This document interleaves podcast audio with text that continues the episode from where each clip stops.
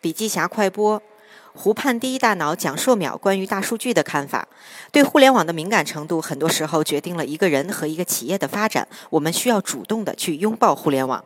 创新的基础呢，是基于平台的，大家要利用好平台，利用好工具，用好年轻人，用好最新的思维，想清楚自己要干什么，把它的力量和你的创新呢发挥到极致。